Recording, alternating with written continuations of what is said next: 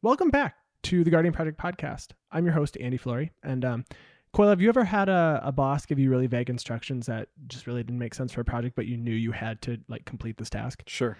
Um, I call that a cryptic command. Oh yeah, yeah, that that would be right. Um, and I'm your co-host Mike Coyle, and you know what card puts plus one plus one counters on your creatures and helps you urinate? no. Catheters Crusade. Oh my gosh. Please listen carefully. this is the podcast where we talk about all things Magic the Gathering. But mostly Commander. What's on our agenda today? Uh, today we are we have a bunch of announcements to talk about. Okay. and we'll go into depth as we go into them uh, each individually. Um, we're gonna do a segment where we talk about uncommon, non-legendary creatures as commanders. Yeah. We're gonna do Commander of the Week, starring Andy's baby. Yes. Uh, Noyan Dar Roil Shaper. My my completed deck, I feel. And at the end of the episode, we are going to pick a winner for our Soul Wing giveaway. yes. We had a giveaway on Twitter and we said we would announce the winner this week on the air. So uh, stay tuned for that. Yeah, and uh, just before we get into things, just want to know um, you can support us uh, and the podcast. We really appreciate uh, you guys listening. Um, we have a TCG player affiliate link on our website if you want to go use that whenever you're going to buy any singles or sealed product. Uh, obviously, we emphasize buying at LGS, but if they don't have something that you want, or um, maybe if uh, if they don't have a super competitive price for something and you want to get it on TCG Player, please use our affiliate link. It helps us out a lot. Uh, we can you know do some crack a packs and stuff, uh, more giveaways potentially, um, and uh, also if you could leave a rating on the podcast, if you could give us some comments, Yeah. Subscribe, rate, and review. everything helps, guys. Yes. Um, well, I guess we'll get through the first. I guess let's do the first item. Sure. Um, uh, Channel Fireball announced that there is a new deck rating system that's going to be used for the first time at Magic Fest Reno. Yeah, this is uh, interesting. We know there's already been a lot of discussion about this on Twitter. Yeah, we've seen we've seen iterations of this at Command Fests Mhm, last year. There's been a lot of content of people talking about how they can rate their decks if certain cards jump the power level up or not. And Right. so this is a good start. Um, and I don't disagree with all of it. I mean, I, there are some things that I would like a little more granularity, but let's go through it and we can figure out where our decks fall Sure. or where we think they fall. Sure. Yeah, this was obviously a response to um, the Channel Fireball Command Fest that they ran last year. Uh, some difficulties for rating your deck and you know going against other people who had decks that were of different power levels. So we'll start off at uh, stage one to two. So this is on a, a ten point scale, uh, ten being the most competitive and one being the least competitive.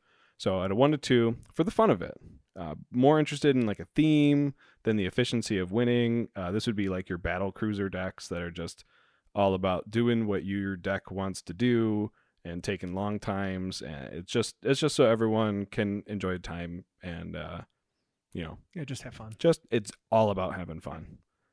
Uh, at a three to four is casual. So you're trying to win limited resources. Um, they said here as an example that uh, recent precons would be considered at this three to four Yeah. level of power. Uh, five to six is focused. So powerful card interactions um, but not really any like infinite combos or game ending combo. so probably swing to win is is pretty much what they're trying to to focus on here uh, seven to eight is optimized, so lots of infinite combos, game-ending combos, super powerful cards, um, but maybe not like the absolute top tier um, commander decks or commanders. So, I mean, you can still play a lot of the like expensive mana rocks or something like that, but maybe you're not playing Flash Hulk. And then in nine to ten in competitive, you're playing Flash Hulk, or or something like that. Um, decks push to the absolute limit. Only the highest tier of commander and cards are used. This is where you're going to see your dual lands, again, Mhm. your Flash Hulk, your demonic consultation combos, that kind of stuff. Alternate win cons that you can finish on between turn zero and like four. Yeah. Just the game the game ended because I assembled my pieces. And and and also, um, you know, there's some competitive stack stacks and stuff. So it doesn't necessarily mean you're going to win in two turns, but it means you're going to be at least oppressive within Right. the first two turns. Right. Well, after looking at this, I feel like a lot of my decks fall into the five or six now.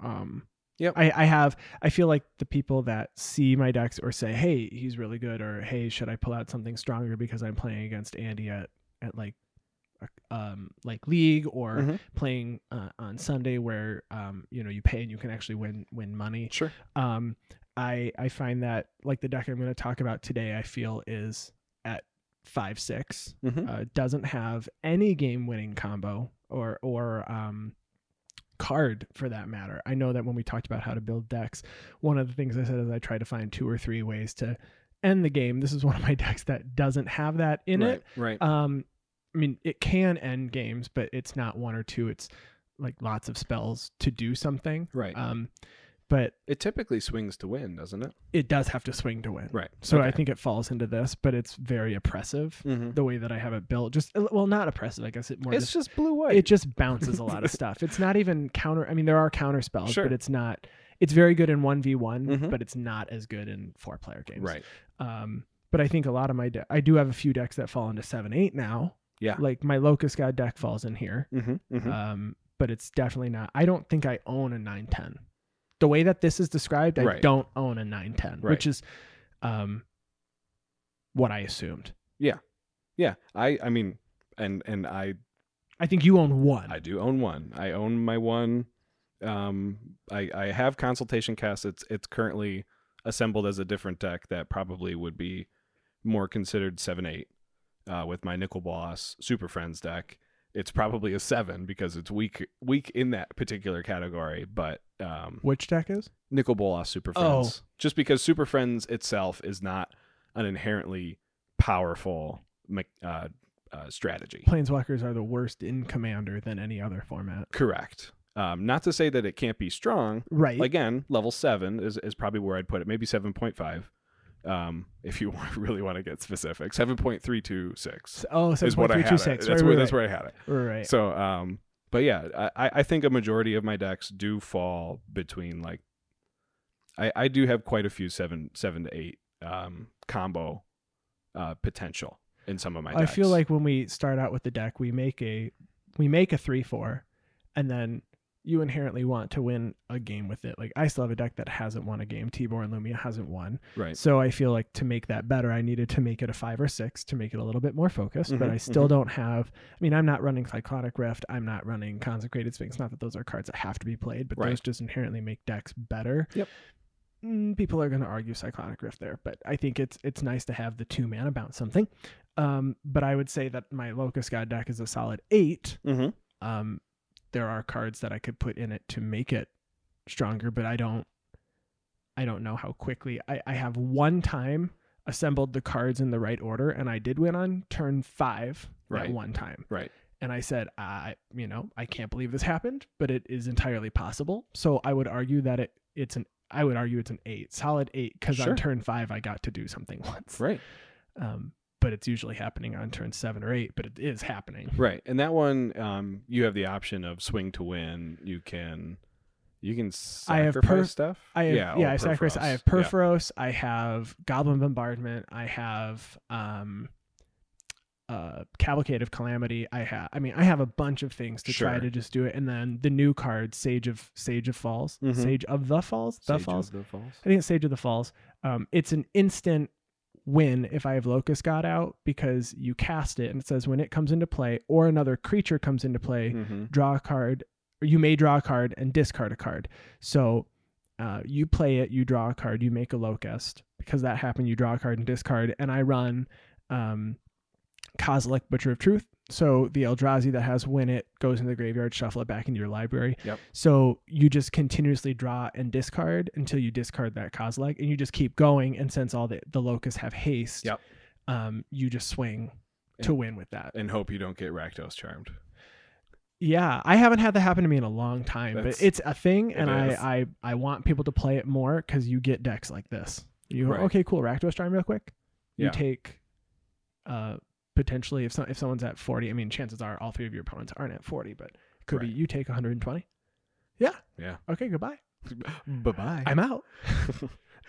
um, I know that like, uh, like like your your um, Tima and Lumia deck, uh, Tibor, Tibor Tibor. and Lumia deck. Yeah. I have my Scorpion God deck which I've had for a very long time, which still has not won a game. Um, it does when it does try to win, it tries to swing to win, Yeah. but really it's just about killing other people's creatures and drawing cards. yeah, don't play a token deck against it because they're gonna all die. Right, I'm still pr- It's gonna lose somehow in the end, but Yeah, we both have that deck that just hasn't lost, and and so like we said before, it hasn't won. or hasn't won, Yep, hasn't won. yep. I I don't have a deck that has never lost. that I don't have. No, I don't either.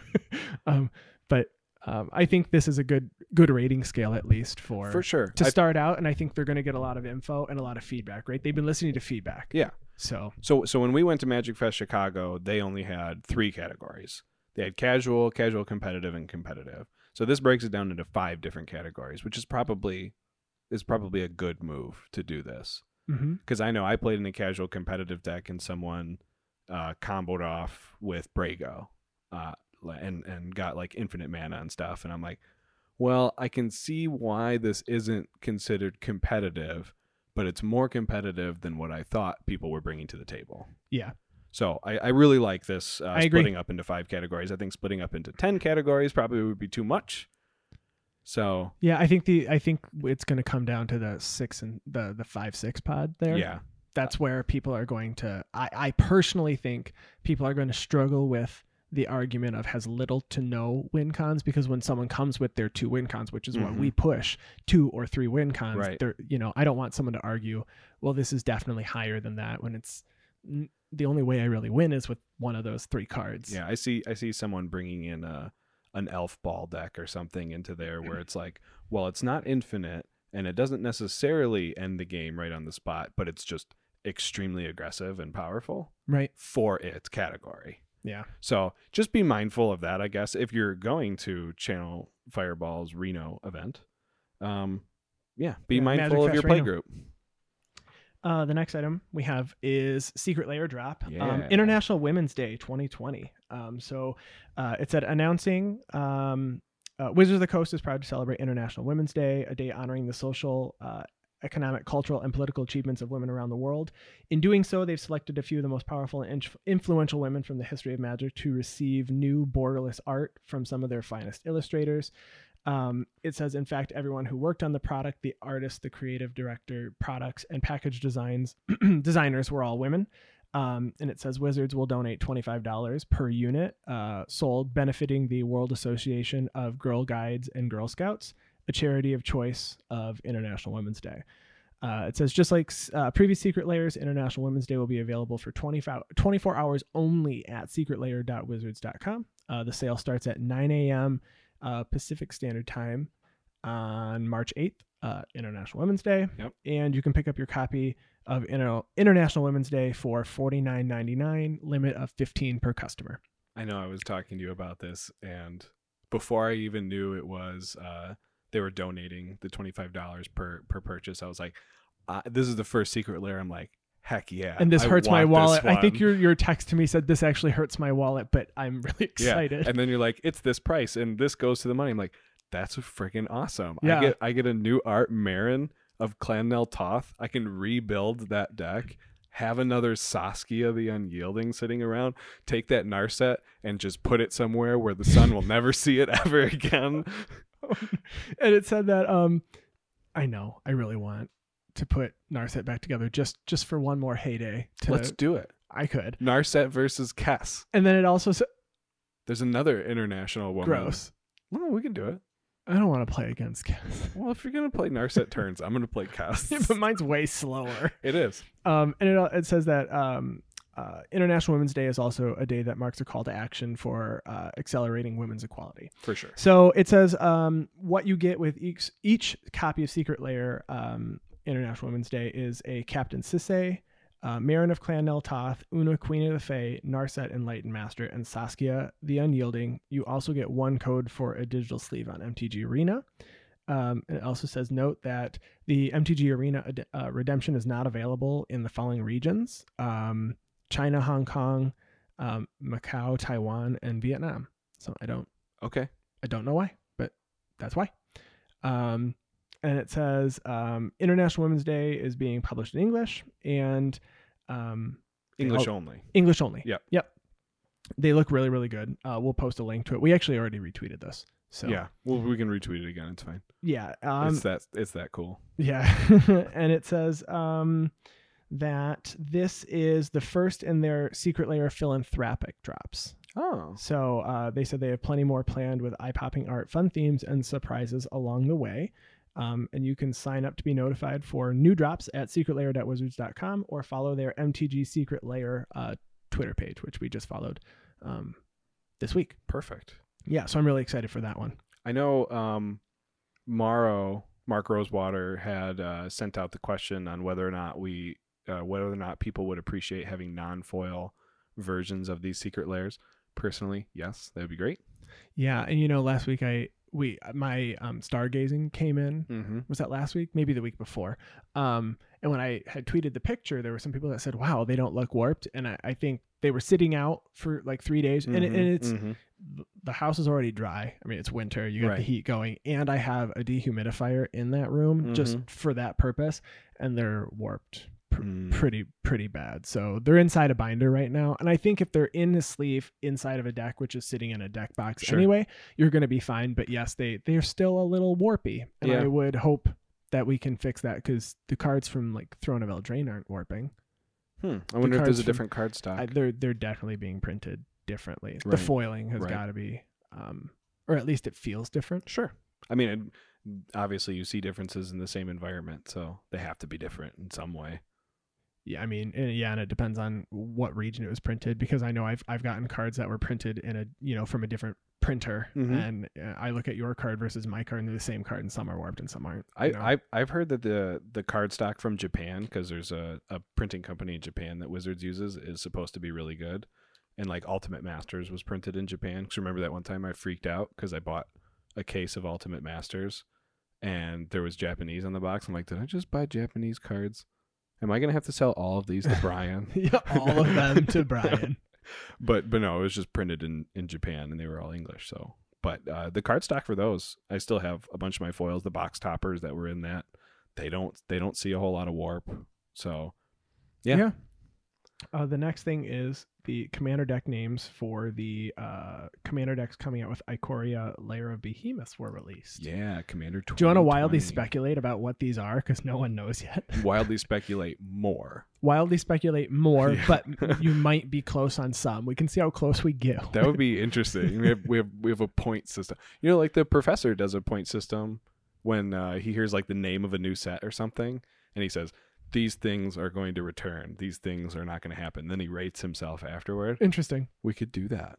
All right, we'll have to come up with a point system. All right. If we're right, we get a point. Done. Ready? Go. Ruthless regiment. I feel like red's in this. And, Gotta be. And white's probably in this. Probably. feels Boros. it does. Regiment. It like feels military. very, very Boros. But Could you have black in there as well? Like Mardu? Probably. I mean, we just saw the Knight Brawl deck. That was Mardu. So I don't see why not. And we have knights in Throne of Eldraine and Mardu. Do you think this is going to have some sort of tie in to the lair of behemoths? So Well, they all do. They all Right. do. So So is Ruthless Regiments going to be about like the hunters of the behemoths? did they say there's hunters that are hunting them? Or do we just assume? Wild speculation. Wild speculation. Yes. They're hunting. so this is No, there's is there a war? Is there a war between behemoths and people? I'm sure. Behemoths and behemoths, behemoths and people, behemoths and People know, and people, merfolk. everybody argues. Vi-. Vivien Reid is in the plains, about all we know. and that giant bear wolf monster. thing. Whatever that thing is. Yes. Arcane Maelstrom, Okay, so we got red and blue for sure. Probably Rem- at least. it rem- got blue. It reminds me of Yidris, Maelstrom Wanderer. Maelstrom, no. Yidris, four color, Yeah, Cascadey. yeah, it's Maelstrom Wanderer. Is it what's what's the other what's the Cascade Cascade Maelstrom guys? I don't name? know. He's Teamer. Teamer Maelstrom No, I feel like that's Maelstrom Wanderer. No, but we can look it up right now. And Maelstrom Wanderer is just creatures you control have haste, cascade, cascade. Right. But who's a Yid what's Yidris's Full name? his his second his second name. his second part, Yidris Maelstrom Wielder. Maelstrom Wielder. Okay. So this feels very Yidris Maelstrom Wielder because he's Maelstrom. I, I just think Maelstrom's Cascade. And I, and I actually go ahead. Cascade? No. No, you wanted to say. I'm just something. smiling. I think Cascade's a great mechanic. I I- like to. I've never played with it before, so I want there to be a new. I'm calling it now. Put mark. Put it on the board. put it on the board. Commander Cascade, where the Cascade equals the amount of mana you paid for your commander that time, Or you including ca- tax. Or you cascade X times, where X is the number of times you've cast your commander. Ooh, that, that that's going to be on one of those uh, because they they pr- they printed like sorceries and stuff in the last set that had that mechanic. There's a is there a name for that mechanic? It was Storm. But it was Commander Storm. It was, but it was just Storm. But Is- it was for how many times you've cast your commander. Oh, okay. They actually just called it Storm. Yes. They were just they cost a lot of mana and had to have things happen before because it won't do anything if you never cast it. Well, I guess it would, and then you copy it for each time you've cast your commander. Okay. Okay, fair. But they were just expensive. Yeah. Symbiotic Swarm This is this is probably blue, green, or Sultai, and and it cares about that mutate mechanic. okay, okay. I just went straight to tokens. Swarm, It well, sure. insects specifically. I hope mutate is something like level up, but newer. Hmm, like a combination of level up and megamorph. Or if it's Mega level up. what's the what's this what's the silver border? Glow up. It's just called glow up. What's the silver oh contraptions. Contraptions but for creatures. Well, no, they had augment for creatures, Oh, yeah, right? So you have like the face of a, a the face of a horse and the butt of a machine, a robot butt. Yeah. Horse with a robot butt. Horse robot butt. But I I think augment's really cool. I wonder if mutate is something like that. That would be cool. I wonder how well it's going to get balanced. Because I mean, this is going to be a standard playable keyword as well. Yeah, and it is mutate, right? I'm not making Yes, this it's mutate. Okay, Correct. it's like I'm pretty sure it's mutate. Mm-hmm. I like. I wonder if it's something like evolve or or like Oh, what if it's imprint? What if it's imprint, but you imprint a creature and then like you get the keywords from that creature you imprint? or you can make its po- power and toughness equal to the creature that was imprinted Heck or yeah. so you can imprint a really expensive creature onto it Mm-hmm. and it has a cheap imprint cost so when you attack with your one one that has an activated ability that costs 3 or something Mhm. you can turn it into the the 12 12 thing that costs like 18 mana yeah. it doesn't cost 18 it probably costs like 9 No. and it's restrictive 19. Mm. 19 mana. 9 It'll be the most costs exp- it'll be the most expensive card in Magic. So that'd be cool. They had something like that in Time Spiral, right? So you could you had the um the morph creature that cost one blue for a one one, or it had an expensive morph cost. Hmm. And and it, it comboed with some other cards that had um morph. This could maybe maybe something like that. that would be cool. Timeless wisdom. Timeless wisdom though? Blue white. Why you say it like that? You know why. no, timeless wisdom. I, I Wi- mean, wisdom's blue, right? Gotta do gotta do blue. Yeah, right? knowledge. Not blue's all about knowledge. So- Time timeless is artifact? white, blue, and artifact. Timeless. Timeless. You have no time. Red rushes through things. it's we're on a clock. Let's go. We're on a people. clock. Let's it's go. turn four. If I haven't burned you out, we're not getting there.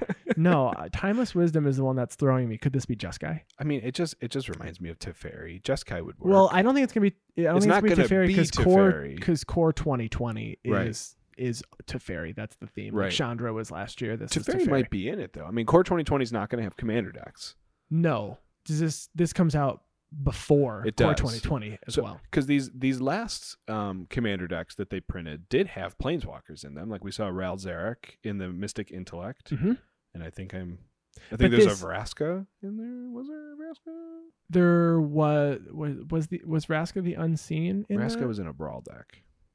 I think. Well, there's one that's being reprinted right now. Vraska Golgari Queen is going to be in the Challenger decks. Right. Right. Right. Right. What there's been a Vraska in a in a dual deck, I believe. But say um, they are printing, reprinting commanders in commander decks now. They're not afraid to do that or anything. So, and not as a commander. So we could see a Teferi in here if it's a blue white deck. Which commander's been reprinted that's not been in a commander deck? No, no, no. I'm saying they're reprinting planeswalkers in oh, commander. oh, you say commander. Sorry, it, but Yeah. but not as commanders. yeah, they're not as because they're not. right. They're not like going to reprint Teferi. And say this can be played as your commander. No, it was it wasn't Right. Teferi Time Raveler. This can be your commander. Yeah. Uh, pass. Nope. No thanks. And then the last one is Enhanced Evolution, which like that this one maybe is. This is this one's got to be the There's green in this. maybe it's actually evolve. Maybe it's an evolve matters commander. Yeah, but okay, because you can tie the theme to it, but it could be an Evolve Matters commander. Mm-hmm. I wonder if the themes though are going to be specific to Ikoria. Like if the, the five main mechanics. Probably. So enhanced evolution is probably Maybe this one is not the symbiotic swarm. Maybe uh, maybe I take that back now that I that I see this again. sure.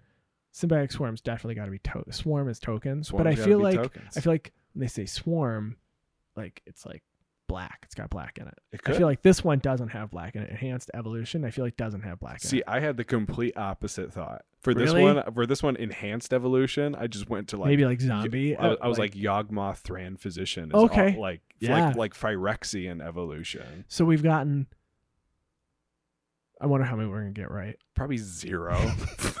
if one color matches, you get half a point. If both colors match, or three, right? We said Well, there's- symbiotic swarm. is yeah. So there's there's five decks here, and we know we know that they're not shy from you know printing different amounts of colors for the decks. You know, you can balance it out in in terms of.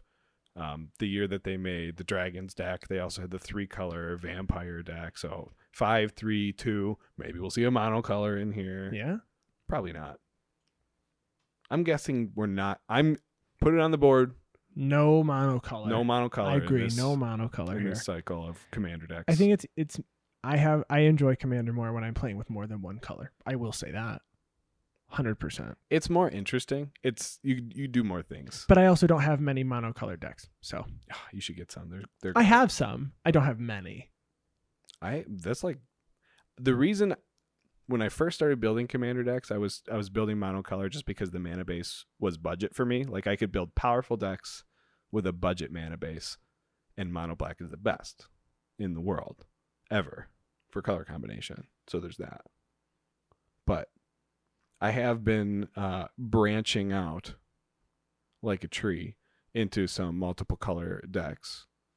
You know, two and three color is what I'm focused on right now, and a five color Morophon deck, which I've been Yeah. I haven't played that in a while. Well, we'll see how But- this turns out. And we Yeah, have one we have one more um yeah, I one more item. Ikoria box toppers. box toppers. So um I Ikoria draft booster boxes have box toppers. So um this is through the Wizards Play Network. It says that you're probably familiar with the concept of a box topper, an individual card that's factory sealed inside every box of draft boosters for a given set. They're usually something extra special, and the box topper in Ikoria Lair of Behemoths is no exception. It says uh, every box of Ikoria comes with a behemoth sized bonus sitting right on top. Uh, we'll show you the cards as we get closer to release, but for now, uh, just know this box topper is unlike anything Magic has ever done before. Um, but without even knowing the card content, there are plenty of conclusions you can draw as you forecast for the set and coordinate with your distributors.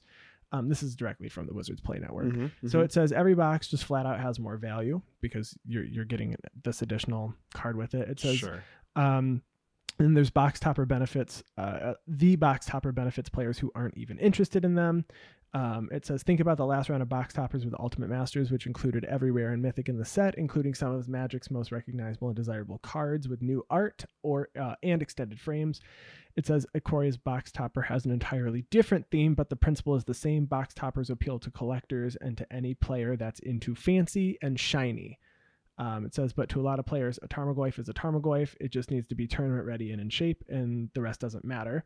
And still, to other players, it does matter where it lands, um, uh, and, and w- where it lands in the pick order. Uh, they just want the best draft deck they can put together. So, um, I'm excited. I like I like the freebies that are inside. What do you think it's going to be though? What's throwing me off is behemoth sized. Yeah, Is it a like a big card? I hope not. I don't know. Honestly, I would not. I would not be happy if that were the if that were the case. because that just means it's not playable unless there's some really weird new mechanic where you can play with giant cards. I mean, you can still set out your giant card as a power move. There's someone at our shop who put a commander in a picture frame and sets it out when you play against them. And every time I play against that Atraxa deck, I'm like, wow, Mhm. that is a power move. Yeah, I mean, it's it's like a family photo that they set out on the table facing everyone else. it's like I, then you just bounce it to their hand and see what happens. I personally don't play. Well, that's not. They have the actual commander smaller as well. But this is. I don't play with the large card either. But it does say specifically behemoth sized. yeah, I hope it's uh only. so we'll see. I hope it's symbolism, behemoth sized, like Or maybe all cards from Ikoria are big. every single card. Everything Ikoria booster boxes are going to be massive. um. So they said they'll be announcing more of those to come soon, and Ikoria comes out in April. So I'm curious if it's just going to be a masterpiece. Quite honestly, as oh by As by topper. behemoth sized, we have just just like another masterpiece. Not if it's an Amonkhet invocation or uh, an invention from the Kaladesh block. It's it's Ikoria's own version. Maybe it's a behemoth-sized artwork of oh that'd be kind of cool. something. Grave Grave Titan, but Does it's something actually in big. the set make the creatures just giant, and uh, uh, like a mechanic that your creature doubles its si- maybe size matters? Like if this creature has bigger power than the creature that's blocking it or something, like a version of flanking, but like instead of it having flanking, it doesn't get its ability or can't be blocked or gets weaker. It's if this creature's power is greater than the creature blocking it, this ability triggers or something. Yeah. I don't know. It's like I know what you're getting at, and uh, every time you say that, all I think about is just trample. Okay. It's, uh, it just just keeps coming to mind. you know like, what's like, great though when it doesn't have trample and you block their 10-10 and you go, ha, that was an arbor elf. Yeah, bye bye. I take none. just crushed it into the ground. You just want to think, what did that creature do where it didn't trample over, where it just had to focus and just punch it into the ground? Into the yes.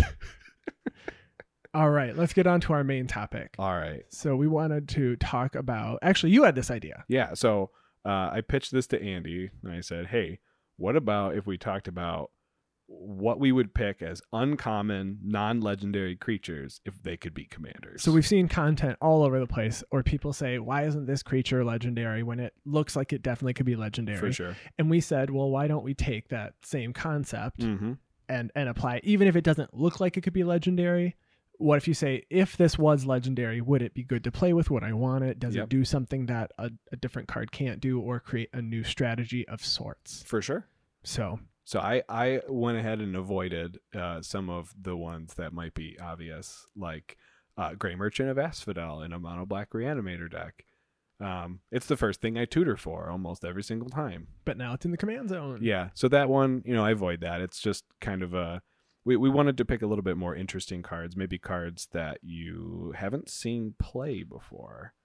So Or they have, but just aren't in the command zone, which would be really nice if they Right. were. right. So Do you want to start? Or you want me to start? I can start. Okay. All right. So my first one, which I was really excited to talk about because I've, I've, I've talked about this for a long time, is Vizkopa Guild Mage. So it is one of the guild mages from Ravnica. It is Orzhov. So it costs just white and black for a 2 2 human wizard that has two activated abilities. You can pay one white and black to give target creature lifelink until end of turn, or one white and black to uh, uh, activate his ability that says whenever you gain life this turn, each opponent loses that much life. So. That that second activation is the card Sanguine Bond, but Mhm. instead of it being just permanently out on an enchantment, you can activate it individually on the turn that you need to do whatever it is that you want to do. So, um, it's played in uh, according to EDH Rec 4058 decks, so it's played in a lot. Wow. Its top commanders are Obzedat Ghost Council, Selenia Dark Angel, and Karlov of the Ghost Council. It's in hundreds for both for or for all three of those. Um, so, uh, like I said, it's got it's got the card Sanguine Bond on it as an activated ability. So Sanguine Bond says whenever you gain life, target opponent loses that much life. Um, this one is actually each opponent loses that much life. Ah, so it might even be even better. It might, yeah, it might even be a little bit better. Um, it it had it, there's also very you know I was I searched on Scryfall as well to try to find cards that were at most black and white that grant lifelink to creatures, and Okay. there aren't very many, and the ones that do uh, um, generally have something like uh, there's the one white card. I think it gives your creature plus O plus one plus O, and you draw a card, and it also gains lifelink until end of turn. There's cards like that, but I think that this would be an interesting non-legendary uncommon creature to make, and I and. And I know we were talking about there. There is people. There, there's a lot of people that play Pauper Commander, and Yeah, that would be. yeah. Uh, and those are uncommon creatures that weren't legendary right, Right. beforehand. Yeah. Um, that Pauper, yeah, Pauper Commander was created before the uncommon legendary started to get. Well, I don't know if that's true because there were uncommon legendaries in Kamigawa, but I think I don't. I don't think they wanted to just limit it to. were there. Yeah, that was Kamigawa's theme. Was, Was- uncommon legendaries? It was just legendaries. There was a legendary in every single pack. Oh, I didn't realize Kamigawa. I thought Dominaria was the first set that had that. Mm-mm. Wow, Is that right? did not know. Let me go over this while you start on your your first one. Yes. Well, let's finish this up. So yeah. No. Yeah. no, this up. let's make sure I finish this.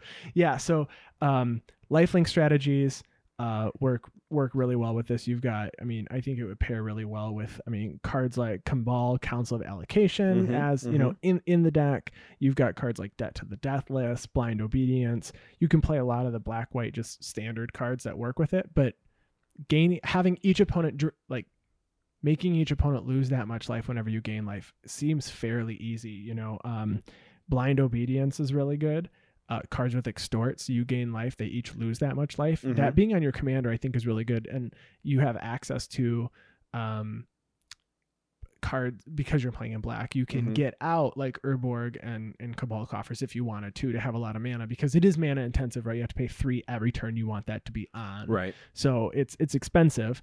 Um, I just think it would be a fun commander to play if you could play it as a commander. For sure. All right, my first uncommon creature as commander is uh, definitely a spike hard card that uh, I found. Uh, it is called Puresight Merrow. I don't even know what this Even- no, and probably because it's only in 60 decks. It is, according to E EDH Rec, in 0%, obviously rounded, of 70,028 decks that it could be in. And it is a hybrid blue white, hybrid blue white, merfolk wizard that is two power and two toughness. It has pay a hybrid blue or white and untap this creature. Look at the top card of your library. You may remove that card from the game. That's all it says. Most of the decks it's built in are in Merfolk decks. Okay. Um, but this card goes off. It's a it's a one card combo with Paradise Mantle. So for uh, Yeah. zero mana equipment, equip for one. Says equip creature has tap, add one mana of any color to your mana pool. So you equip it to Puresight Merrow, tap it for a blue or a white, untap it, and you filter your deck until you find the card that you want, and then you pass the turn. You know, you draw the card if you want. You go for your lab man effect. You go for Thassa's Oracle. Both Jace are Wielder legal. of Mysteries. Yeah, they they're played in blue. Blue is a valid color for this commander. Combo off and win, and you're in blue white, so you What's can the play CMC control. of this creature? Two. Two. I mean, if I- you're playing a deck that you want to just win with those three anyway, think about including that two card combo anyway. Oh yeah, yeah. I mean, Paradise Mantle is played in decks already. It's just For a very sure. good card. yeah. It's I know it's played a lot in. Oh no, I'm thinking of with that. There's a puppeteer. There's a puppet thing that untaps to add mana that the mantle goes well with.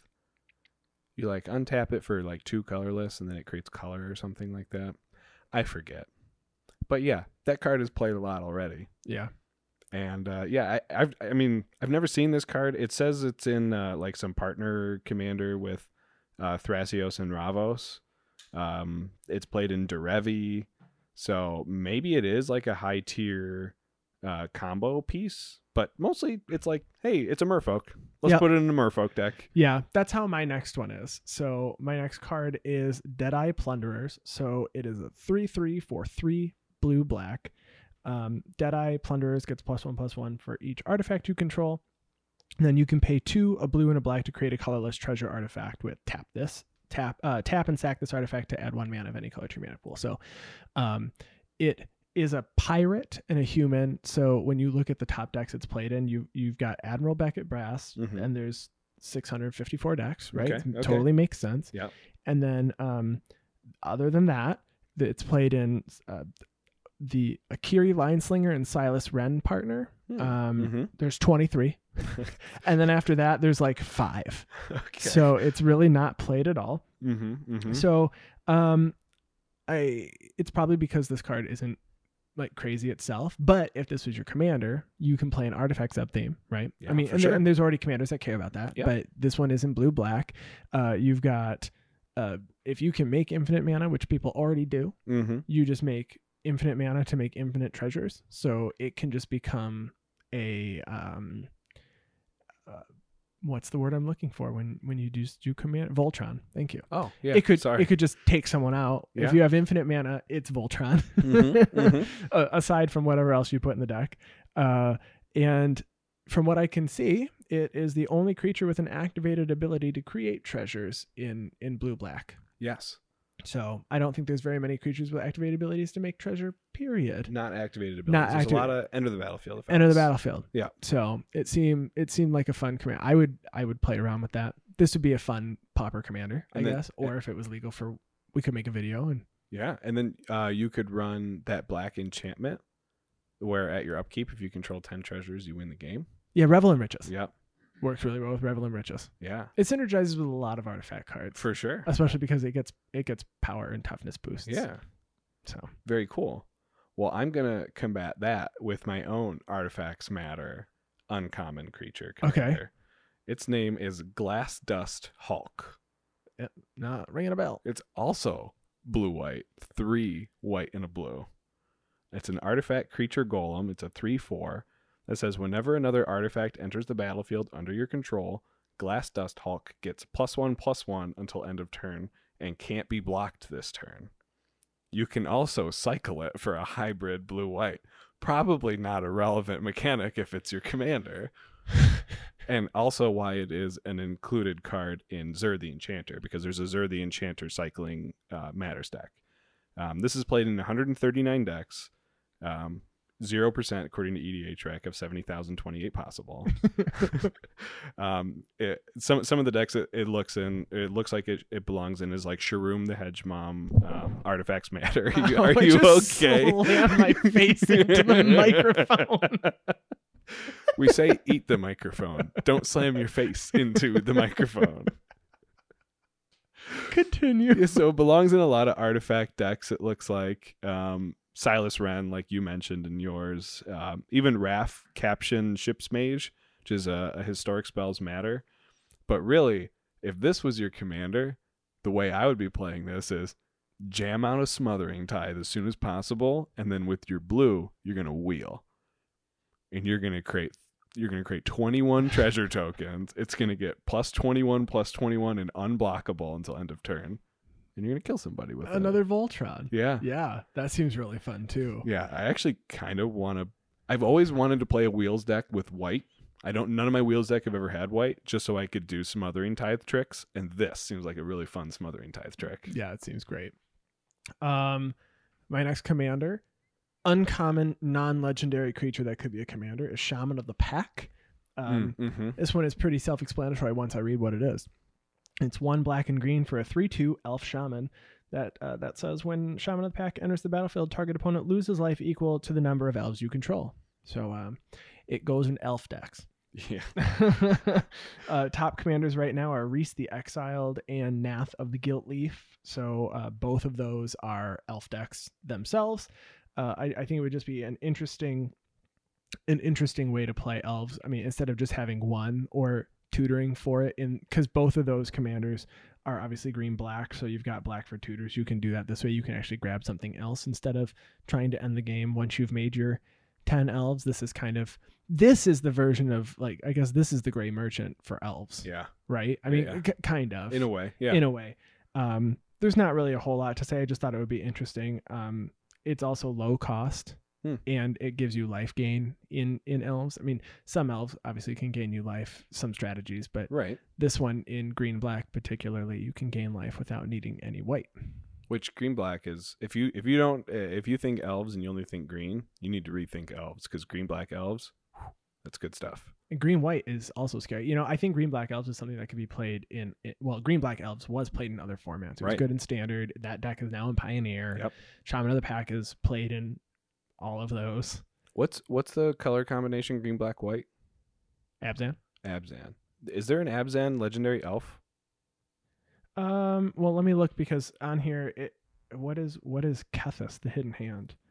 Yeah, yeah. Kethis the Hidden Hand is an Oh, elf advisor That's right. from He's a legendary. M20. He's legendary matters elf advisor. So it's not really like an elf commander. N- Is an elf, but Yeah, that's the only Abzan one though. That Interesting. that matters for for that, I guess. Um put it on the wish list. Abzan elf commander.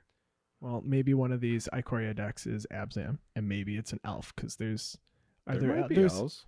There could be. Well, we're going back to Zendikar later this year. Mhm. So, and Zendikar has well, they have core. Do they have elves on There's elves. on, on Ni- Zendikar? Nissa's from Zendikar.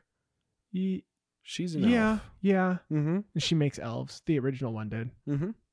that that same one that you needed like 30 copies of if you wanted to make that but yes um so shaman of the pack not not as interesting i guess as the other ones that i have lined up but Well. i like this one because then i can play another card that i have as my commander and i don't have an elf deck so I'd, I'd want to build green black They're fun. You should get one. All right, so my next uncommon commander is Wood Sage. Wood Sage is a green blue human druid. It is a 1 1 that says tap, name a creature card, reveal the top four cards of your library, and put all of them with the same name into your hand. Put the rest into your graveyard. This is played in 130 decks, 0% of the 72,588 decks it could possibly be in.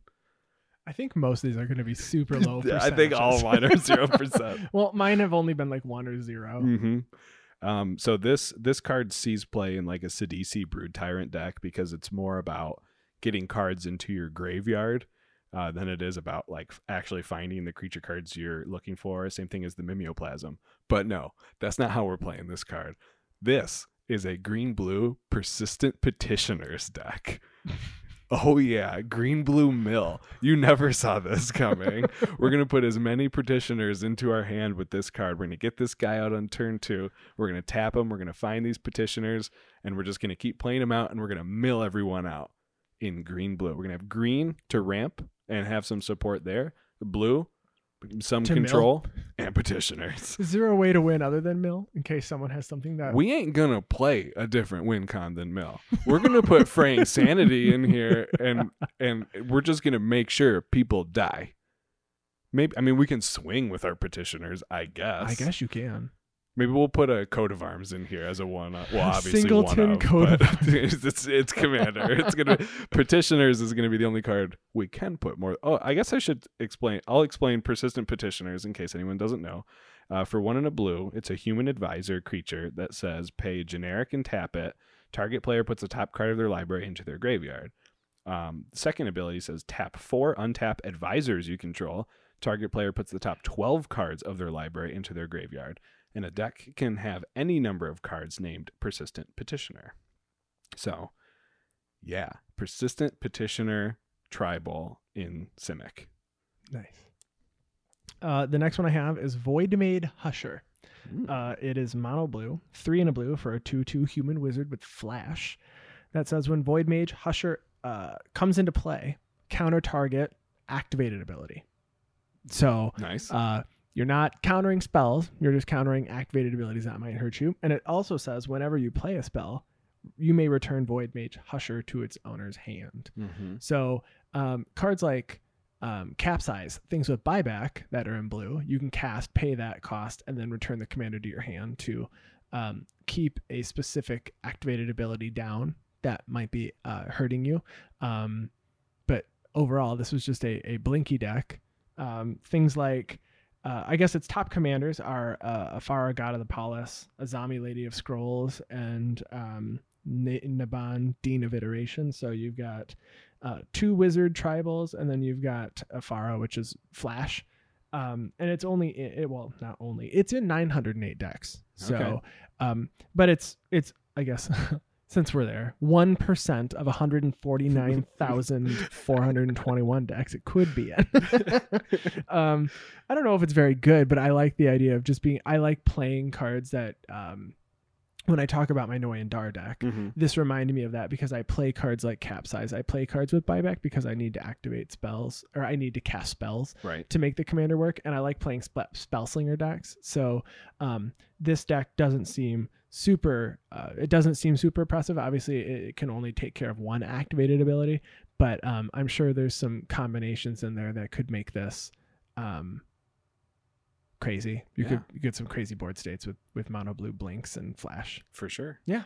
I mean, keep everyone's fetch lands down.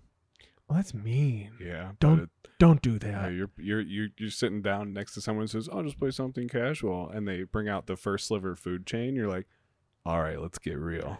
I've got a four mana stifle sitting in the command zone. Hey, it's gonna work before they get the sliver out. I guess. oh wait, I did have one. Go. Deadeye Navigator combined with that for paying two, it Mhm. blinks it, it comes back, so you do have then a two mana stifle. There you go. Stifle it all, Yeah, that I would like to play just just once. Assemble Deadeye Navigator and that. and it's only activated abilities, right? Not triggered abilities.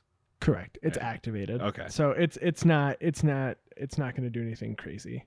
Okay. All right. My next one, which I told you I wasn't going to do, but I'm going to do it anyways because I found out one of my other ones is way worse than I thought it was, uh, is Rot Widow Pack. Is this the spider one? This is the spiders. okay. For two, a black and a green, you get a 2 4 reach spider that has an activated ability of three black green. Exile a creature card from your graveyard, create a 1 2 green spider creature token with reach. Then each opponent loses one life for each spider you control. I feel like this is just like the best spider. If this could be your commander, it would be like the best spider commander. Um, obviously, it is played in um, decks like Ishkanah and Thantis the Warweaver for some spider tribal stuff. Uh, it can't be played in Arasta because Arasta is mono green, but Arasta would definitely be in this deck. Mm-hmm. And this deck is all about just making spiders, probably dredging a lot of stuff into your graveyard. Or mono black surveil cards. You can throw a spider into your graveyard because you have sure. to get rid of a creature, so you probably want to throw it. You want to surveil it away. mm-hmm. You could you could bury it alive You could bury it alive. if there's a black or green creature where that you could like cast from exile or something. or you can play spider spawning. That also has flashback. Heck, yes, you can. You want stuff in your graveyard for that for sure. Mm-hmm. Mm-hmm. So yeah, Spider Tribal, all about the spiders. Um, and it also says that uh, Hogaak is one of the creatures. Wow, Ryan just just perked. Producer right Ryan actually knows what Hogaak is. The Arisen Necropolis. That's going to be Ryan's first commander deck, and it's definitely not going to be hard at all to play. Don't do that to him. You can't. Producer actually Ryan doesn't use- play Magic, so we have to make this commander deck for him that's so complicated. He'll want to play more. It's like, all right, this is your mana. Just so you know, you don't need it. In fact, you can't even use it to cast your commander. Confusing. Uh, my last one is Drogskol Captain. It is one blue, white for a flying 2 2 spirit soldier that has other spirit creatures you control get plus one, plus one, and have hexproof. Ooh. Yeah, I like um I like tribal cards. Mhm. Um, this is played in 777 decks. Um, the, the the highest being played in Okagachi Vengeful Kami, which Mm, is mhm. um, a dragon spirit. It's played in Morophon. Um, it is also played in Kykar Wind's Fury because that makes a bunch of white spirits, so they get stronger, which I didn't think about. So that's very good. But um, overall, uh, I like I like playing with lords. Mhm. So this is a lord in the command zone. Uh, Hexproof is really underrated. In, Oh, for in- sure. I I think um, that's why I like playing a lot of um, sacrifice effects. Things Mhm. like great. Um, um, uh, what's the pay three comes into play each player sacks a creature. Uh, Uh, well, Fleshbag Marauder. There's a few of them. yeah, there is. Fleshbag Marauder, Plague Crafter, yeah. uh, things like that. So those get around it, but overall, you, you're losing out on your targeted removal, which I do play a lot of. right. Um, so, um, yeah, for that reason, I think I'd want to play this Yeah. just because you got some more tribal stuff going on. fun. Spirits, my last one is my favorite creature type, which isn't actually relevant to it, but it's a Viashino. This is Glory Scale Viashino. For one, a red, a green, and a white. It is a 3 3 Viashino soldier that says whenever you play a multicolored spell, Glory Scale Viashino gets plus 3 plus 3 until end of turn. So this is going to be a Voltron deck. Okay. Um, its its number one commander that it's built into is Rienne, Angel of Rebirth.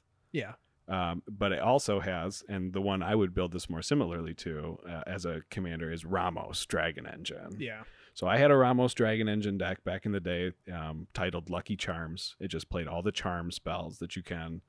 Um, whenever you play a multicolored spell, or whenever you play a spell, you put a plus one plus one counter on Ramos for each uh, color in that spell.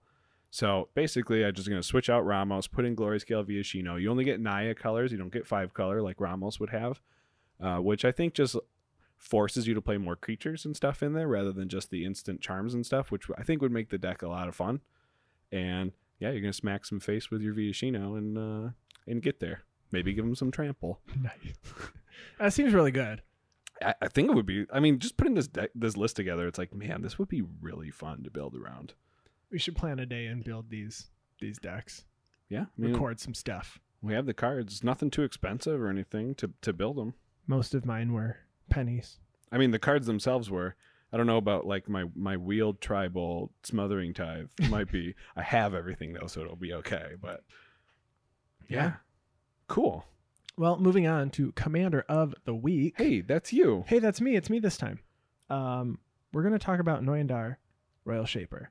So, uh, this is probably my, my favorite commander deck. Uh, when we were talking earlier, I said it was a solid, you know, a solid six. Right. I, I would say it's focused. It knows what it wants to do. I don't have, I don't have any infinite combos. I don't, not that I at least can find. Um, I, I I know can't think of any. I haven't, I didn't put it together with any in mind. right. Um, I don't have any way to make infinite mana. I don't have any way to just uh, go infinite and win the game. I don't play um, Approach of the Second Sun. I'm not running things like that. I think I just wanted to play a Spell Slinger deck. Yeah. Um, so Noyandar uh, itself is uh, a 4 4 uh, Merfolk ally that costs three generic, uh, a white and a blue. And it says whenever you cast, cast Mhm. an instant or sorcery, you may put three plus one plus one counters on target land you control. If you do, it becomes a zero zero elemental and gains haste. Um, and then it is still a land. So um, it's basically awaken. When you cast a spell, you can awaken three. Mhm. Um, this is gains haste. Period. Matters for ginger brutes. It's, I haven't seen one in EDH pod yet, but it'll happen. Nope. One day, well, I run it in Lazav the Multifarious, Oh. so it can get haste and Okay. unblockable. Yeah. Um, but you know, um, yeah, quote unquote unblockable. Yep. Um, can't be can't be caught by creatures without haste, I guess. that's right. Um, so Noyandar itself is a spellslinger deck, and actually, I have a full primer written on on this deck. This one is a fully foiled deck, except for I believe two cards, three cards. Um, one of them is Thought Vessel because it's never been printed in foil. Uh, Mhm. all three of these are that reason. Uh, Equinox, which I will talk about, is a fun enchantment that you never see, and I don't. I, I hope that anybody who plays a Noyandar deck runs this card. And then I also have a land equilibrium, completely unnecessary. It just I felt like it it worked really well with the deck, um, but it's way too slow. Um, Hmm. So could not like I said, not necessary for that cost of just shy of two hundred dollars. sure. I, I just I had one and Mhm. so I used it. So um this deck is really a, a, a deck where if you like playing spells or you like grindy games or making really hard decisions, um this is this is really that that deck. Um you pretty much look like an underdog the entire game because everybody looks at you and goes, What are you even doing? Like what are you even doing? You're Mm-hmm. Not doing anything You put counters on your and I don't yeah, and I don't run very many creatures at all. I think I think actually I'll look right now. I run um five Yeah. five creatures Mhm. because I turn my lands into creatures, uh, which is terrifying. Um, and so overall, the the deck is is trying to win by resolving Noyandar, and then you're you're really Voltroning off of one land. Uh, if you ca- by casting a bunch of spells, Right. uh, you put you can continuously put three plus one plus one counters on that same land. Mhm. It doesn't have to be a new one, um, and uh, it, it pretty much just has like a basic control shell. So you're bouncing things. You're you, there are some counters. There's counters that um, have Awaken. There's there's a spell that lets you take an extra turn with Awaken. There's um I guess Awaken I included them because they're Awaken. Sure. But Noyandar gives everything Awaken that I that I cast for the most part. Um, and there's some unique spells that are played in this deck alone, like uh, Teferi's Response, which is so specific that it, it really isn't played in anything else. Uh, Teferi's Response is one in a blue for counter target spell or an ability an opponent controls that targets a land you control, Hmm. because anything targeting any of my creatures basically is targeting a land at that point. Right. Um, if a permanent's ability is countered this way, destroy that permanent. So there's that. That's really good. And then it also says draw two cards. Okay. So I think it's really great. And then the other card that I would say uh, isn't really played in, in any other deck is Equinox. So it's in it's an um, enchantment. It's an aura that enchants a land. Uh, you can tap that land uh, to counter a spell that destroys one or more of your lands. So if someone board wipes and I have a land, I can counter that board wipe Nice. or targeted removal. Um, it's people look at it and go, "Why are you running that?" And I go, "You just wait. Yeah. I have a creature, and then when you go to play your Wrath of God, I can counter it mm-hmm. because it's going to destroy at least one or more of my lands." Right. Um, moving down, um, the general strategy is to, um, I guess, the other alternate win con is Inkmoth Nexus. So Inkmoth Nexus is a land that has an ability to pay a generic one, and it becomes a one-one artifact creature with flying and infect. So if you animate, if you can cast three spells, and you animate it, and you pay one, you have ten infect Yeah. because it it gets base power and toughness one, and you put nine counters on it by casting three spells. So if you cast three one mana cards, Mm-hmm. like a preordain or a ponder or a brainstorm or the other one CMC cards I have in here, Yeah. uh, you can just win. And I have one a four man pod with Inkmoth Nexus because they don't have removal for it or Right. or whatever it is at the, at that one. Yeah. you know, d- destroy target non-land permanent. Oh wait. it's still a land. um, I like I said, there aren't really any combos in the deck, but um, there are some cards that you you can argue, uh, you know, work well. So Mhm, Uh, Darksteel Citadel is an indestructible land. Yep. So is Cascading Cataracts. Mm-hmm. Um, and I think the most important card in this version of the deck is uh, View from Above. So um, most people don't know what this card is because I don't know any other commander deck that wants this. Um, view, I guess that's the third card that is probably relegated to just Noyan Dar. Uh, View from Above is one in a blue instant. Target creature gains flying until end of turn. If you control a white permanent, return View from above, above to its owner's hand. So Noyan Dar is a white permanent. Yep. So you cast this on Noyan Dar to give Noyan Dar flying, and then you animate a land, and you put it back in your hand, and then you cast it again to give that land flying, and you put three more counters on it, and however much mana you have at the time, you just continue to do it. But it's nice to do this at the end of someone's turn, Mm-hmm. so you can perhaps put nine counters or 12 i mean it's only two mana so Right. you're you're you're living to late game generally with this unless someone's comboing out um so you do it at the end of someone's turn and put 12 counters and you put 12 more counters on your turn you swing for 24 because it has flying Seems pretty good. And it is very good um but like i said this deck um is really weak to board wipes and don't the way that i have it don't animate like four different lands Right. Right. because you're to lose all of your uh mana Yeah. Yeah. um so uh some of the uh notable cards are monastery mentor uh it's a 2-2 with prowess and whenever you cast a non-creature spell put a 1-1 white monk with prowess onto the battlefield it costs 3 great card you're just casting spells here Yeah. It's like your go wide win con. yeah there. murmuring mystic also makes creatures it's like Talrand Mhm, um but i'm not actually running Talrand this is 3 and a white for a 1-1 blue bird illusion illusion illusion Illusion. gotten illusions.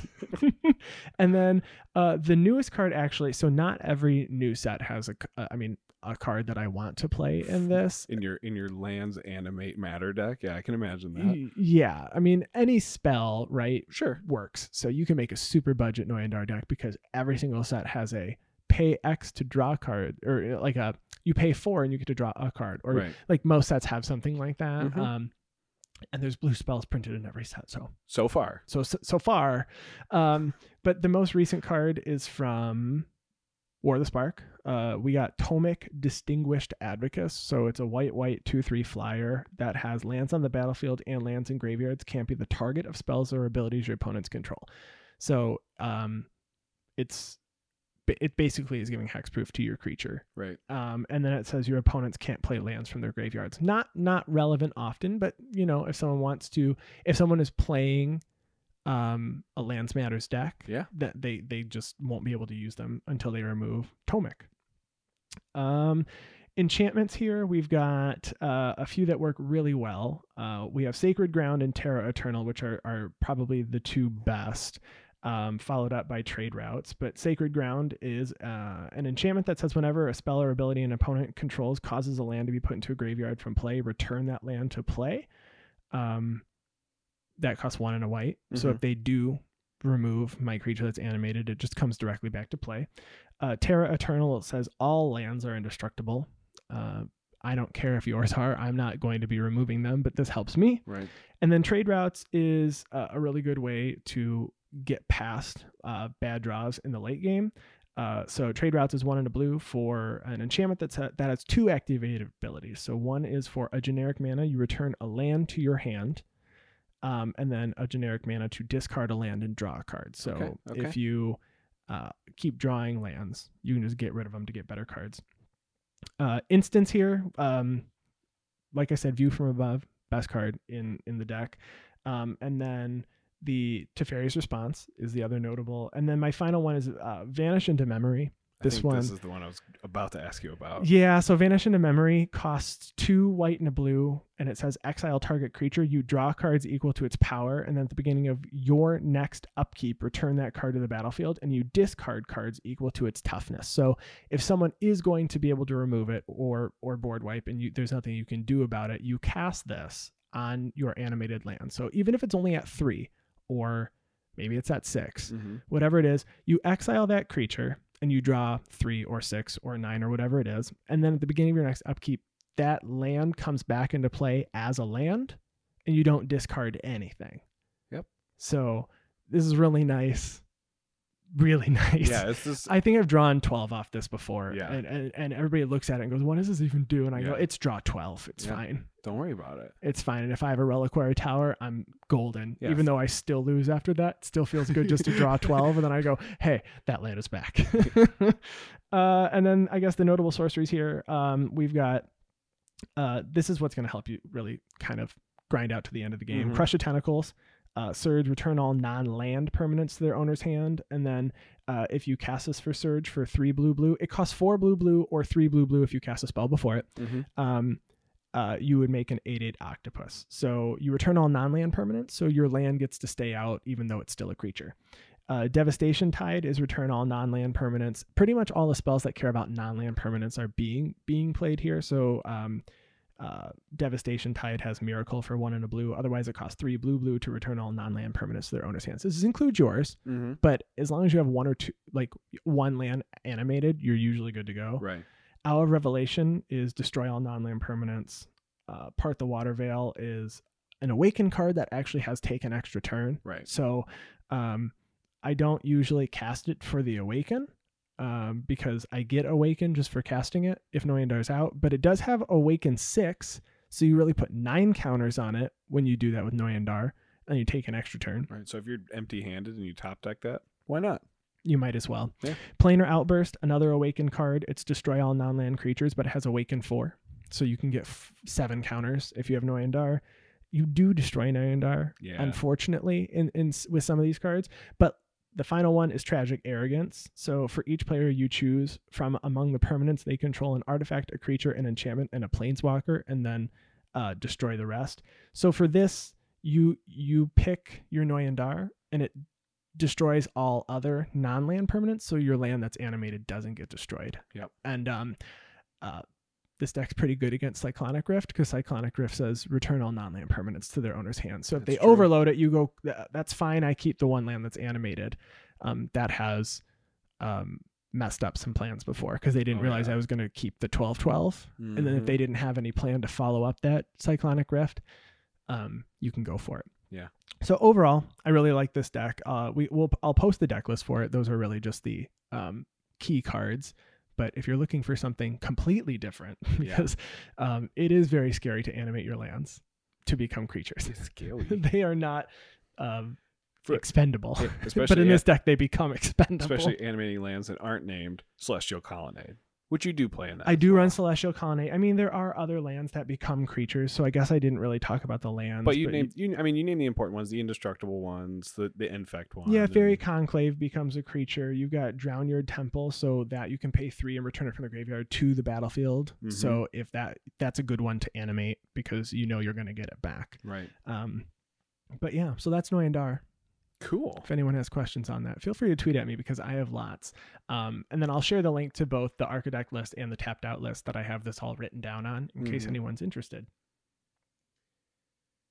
I think, right. I think the the last thing we have is to pick a winner for our time. for our giveaway. So let me go and copy that link real quick Mm-hmm, and paste this right. To get this picked. Yep. You put it right up in there. Yep. And and I should talk in the microphone here. Okay, the winner is uh, Gathering Ground Games. Uh, Brian Aruda eighty four. Congratulations. Congrats. Um, either send us a DM or email us at guardianprojectpod at gmail.com your information and we will ship that off to you. Maybe we'll Uh, throw a token or two in there. Yeah, because we did just get our tokens as well. Um, so we're going to be at Magic Fest Detroit in, in a few weeks here. Um, so we're going to have some of our tokens to give out, and then um, I guess after that, I guess we can announce it now. We did uh, set up our Patreon that we'll be launching. So um, part of the the tier that we're going to have that in is access to a Discord and a playset of our tokens. Mhm. Uh, so if you're interested, we did tweet out pictures. They look really really great. So oh, yeah. they're um, it's got our name on the front and all you know all of our contact info, and on the back, it's it's a blank token basically. So you can write out a uh, draw out whatever it is that you need Yeah. and uh, use that. We're working right now to figure out if a wet erase marker will work. Dry erase did not, no. so it's not dry erase. Right. Didn't Um, work well. It didn't work well. I guess it does. We'll smudge it. It's like it's like writing on a chalkboard and then wiping it off. It's Yeah. like still there. Right. So, um, but we have really cool tokens, and I like having a token for everything. And when you when you cast cards that like clone or do something or make a copy of, those tokens don't exist. Nope. So, um, I mean, some tokens straight up literally do not exist, too. also, yeah, yeah, the the the the one one black snake that comes off of Ophiomancer. Ophiomancer Yep. doesn't exist, No. and I run that deck or that Mhm. card in decks. Mm-hmm. So, um, anyway, well, congratulations. Um, send us a DM or uh, an email, and we will get that off to you. Um, anyway, thank you all for listening. Thanks. Uh, if you want to contact us, you can head to guardianprojectpodcast.com. On Twitter, you can find me at atflory. You can find me at Wurmcoil Engine. Uh, and take a look for Guardian Project Pod, hashtag Guardian Project Pod to find our posts and episodes. Um, we like to hear from you, so send along your comments and we'll go over those on the next episode. Thanks, everyone. Thank you. Goodbye. Bye bye. Sounded like the Law and Order music. Pum pum. do do do do do. I watch a lot of Law- and Order. Law and Order Special Victims Unit. Yes, It's the best one.